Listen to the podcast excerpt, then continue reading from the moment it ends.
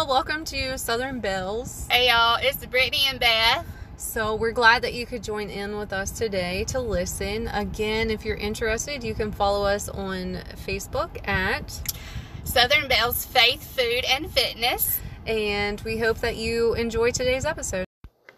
Hey, so today's episode, we're going to continue our discussion of recovery um, using the Life Recovery Bible. Um, so, this week, I'm going to talk a little bit about my own recovery and the struggle I've had the last couple of weeks. So, here's the thing about addiction it doesn't matter what kind of an addiction it is, it doesn't matter what um, other people tell you, it doesn't matter what the world tells us.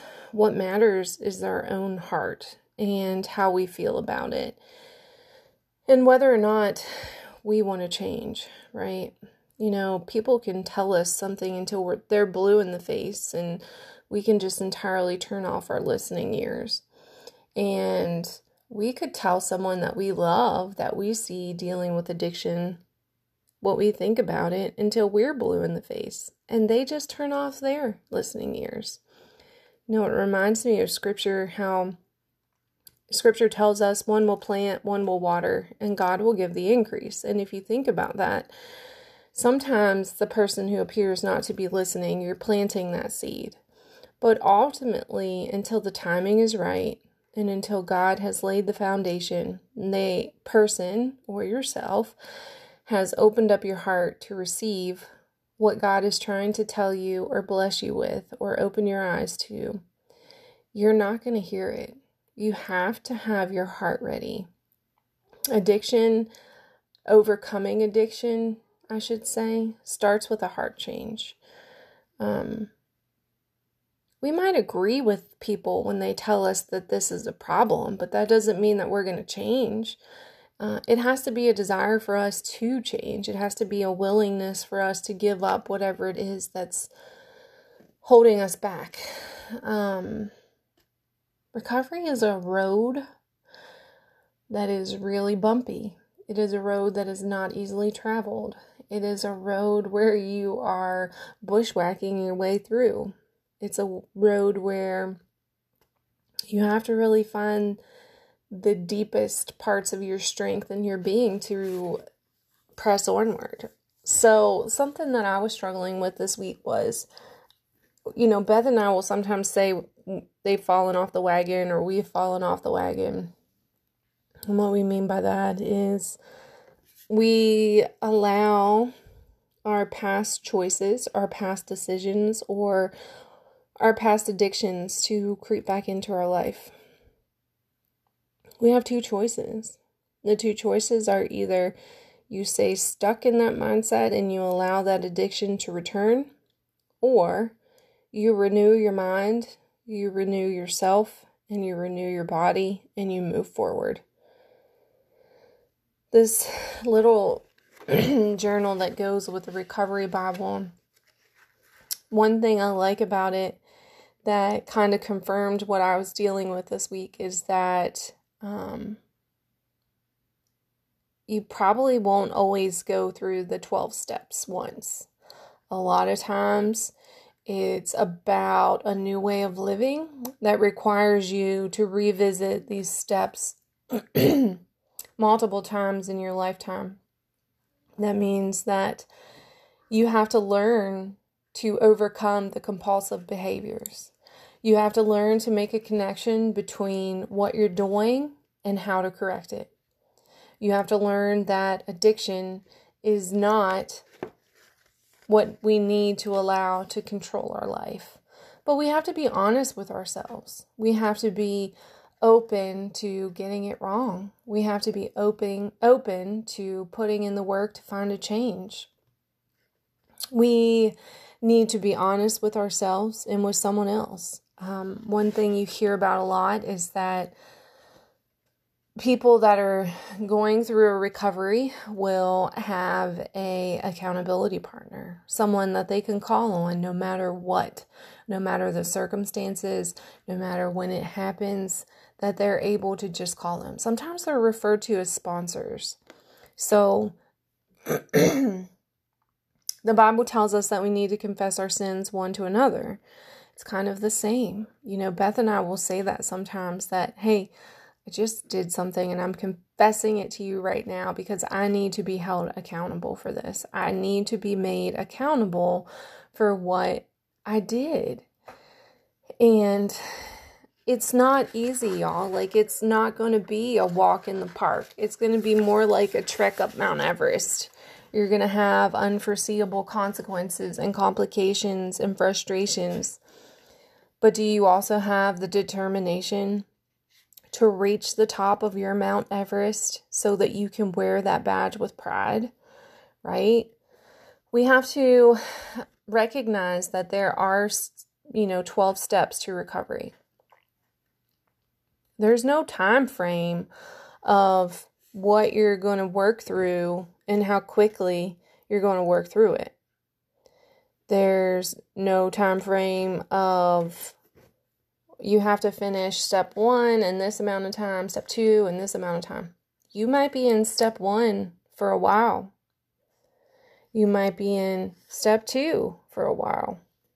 You might spend a year in step 4 or 5. It just depends on where you're at. But if you let God meet you right where you are and you let Him guide you and direct you and lead you, you can overcome this addiction. So, step one, I'm going to remind you of what step one is, and we're going to talk about it a little bit. Step one is we admitted that we were powerless over our problems and that our lives had become unmanageable.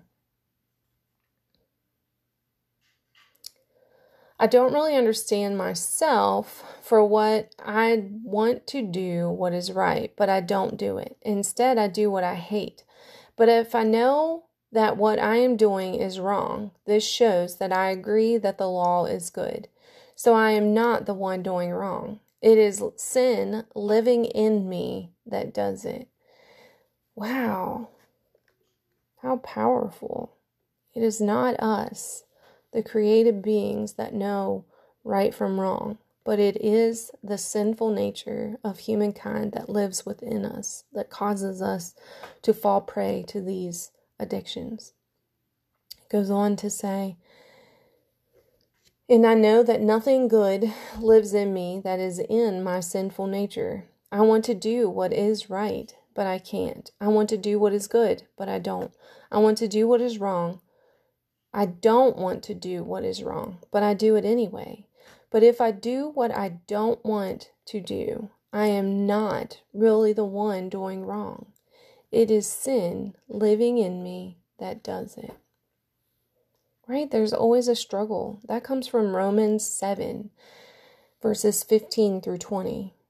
There's always a struggle within us. You know, you think about the little cartoon characters, you have the angel on one side and the devil on the other that sums up our lives pretty well. You know, God is always there to lead, guide, and direct us if we allow Him.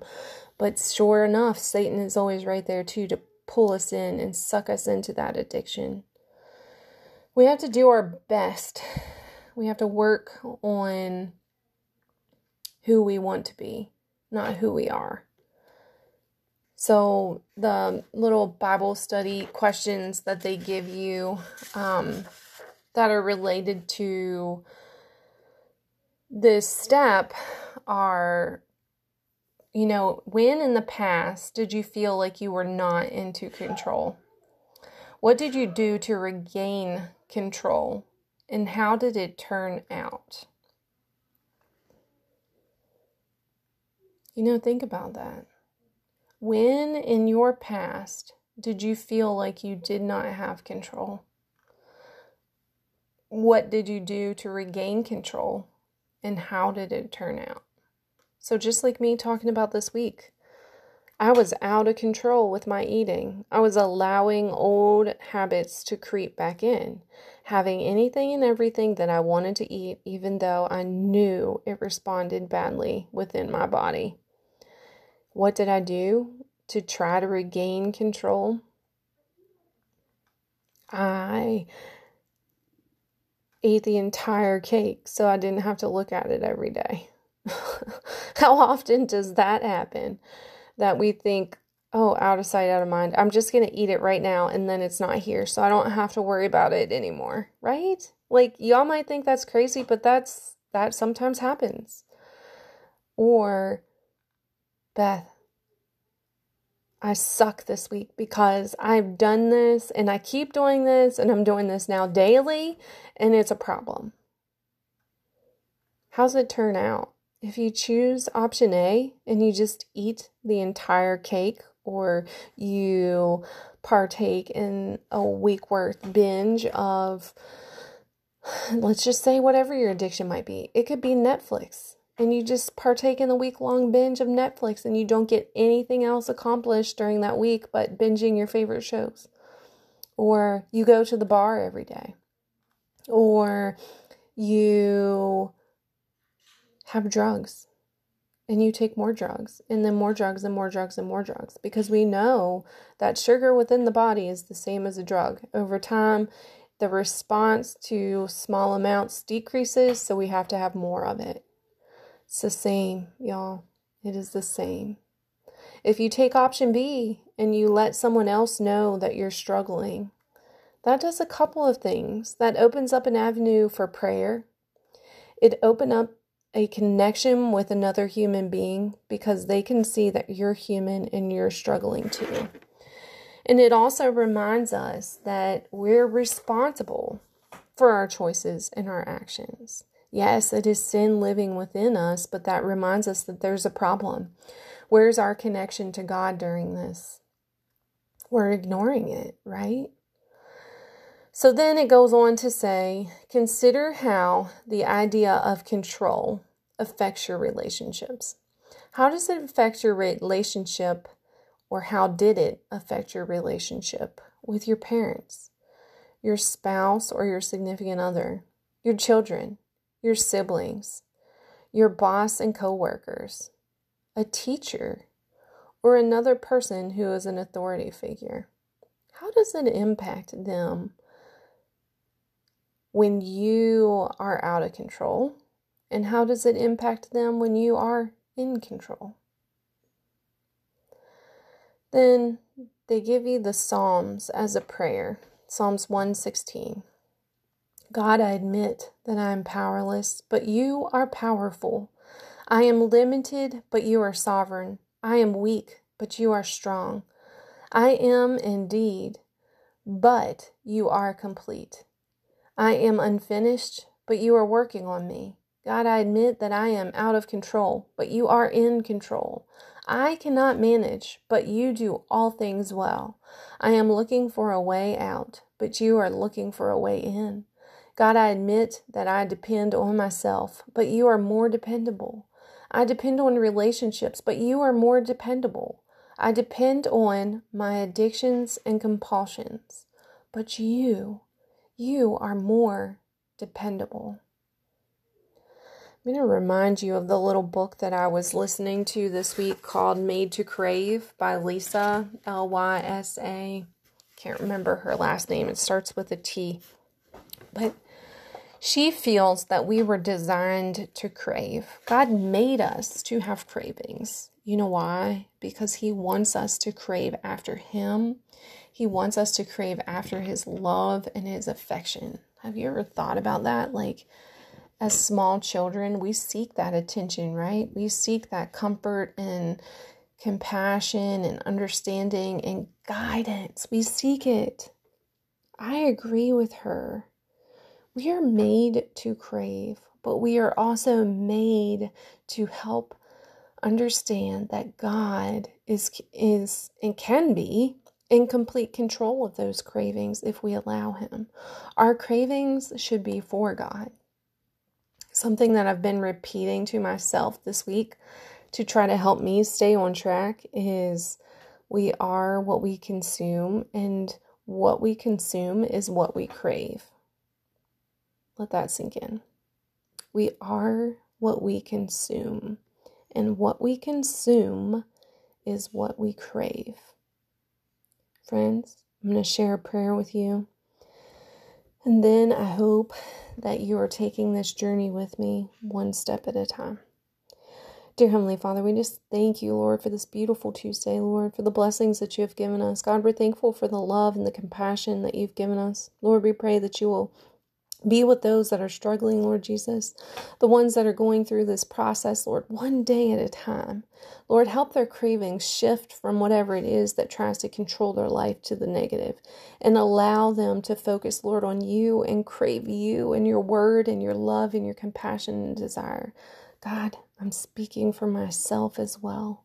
Lord God, help open my heart up to hear all that you have for me, Lord God. Let me be willing to listen God, I pray that as this sin has seeked into our life, Lord God, that it has found the crevices in which it can hide. Lord, you help us to shine light on it. Lord, we hope that you will help us to illuminate those areas of our life that need work. Lord, we're thankful. God, we're blessed people. Lord, we pray that you will just be with those that are struggling, Lord, ones dealing with financial crisis and hardship, Lord.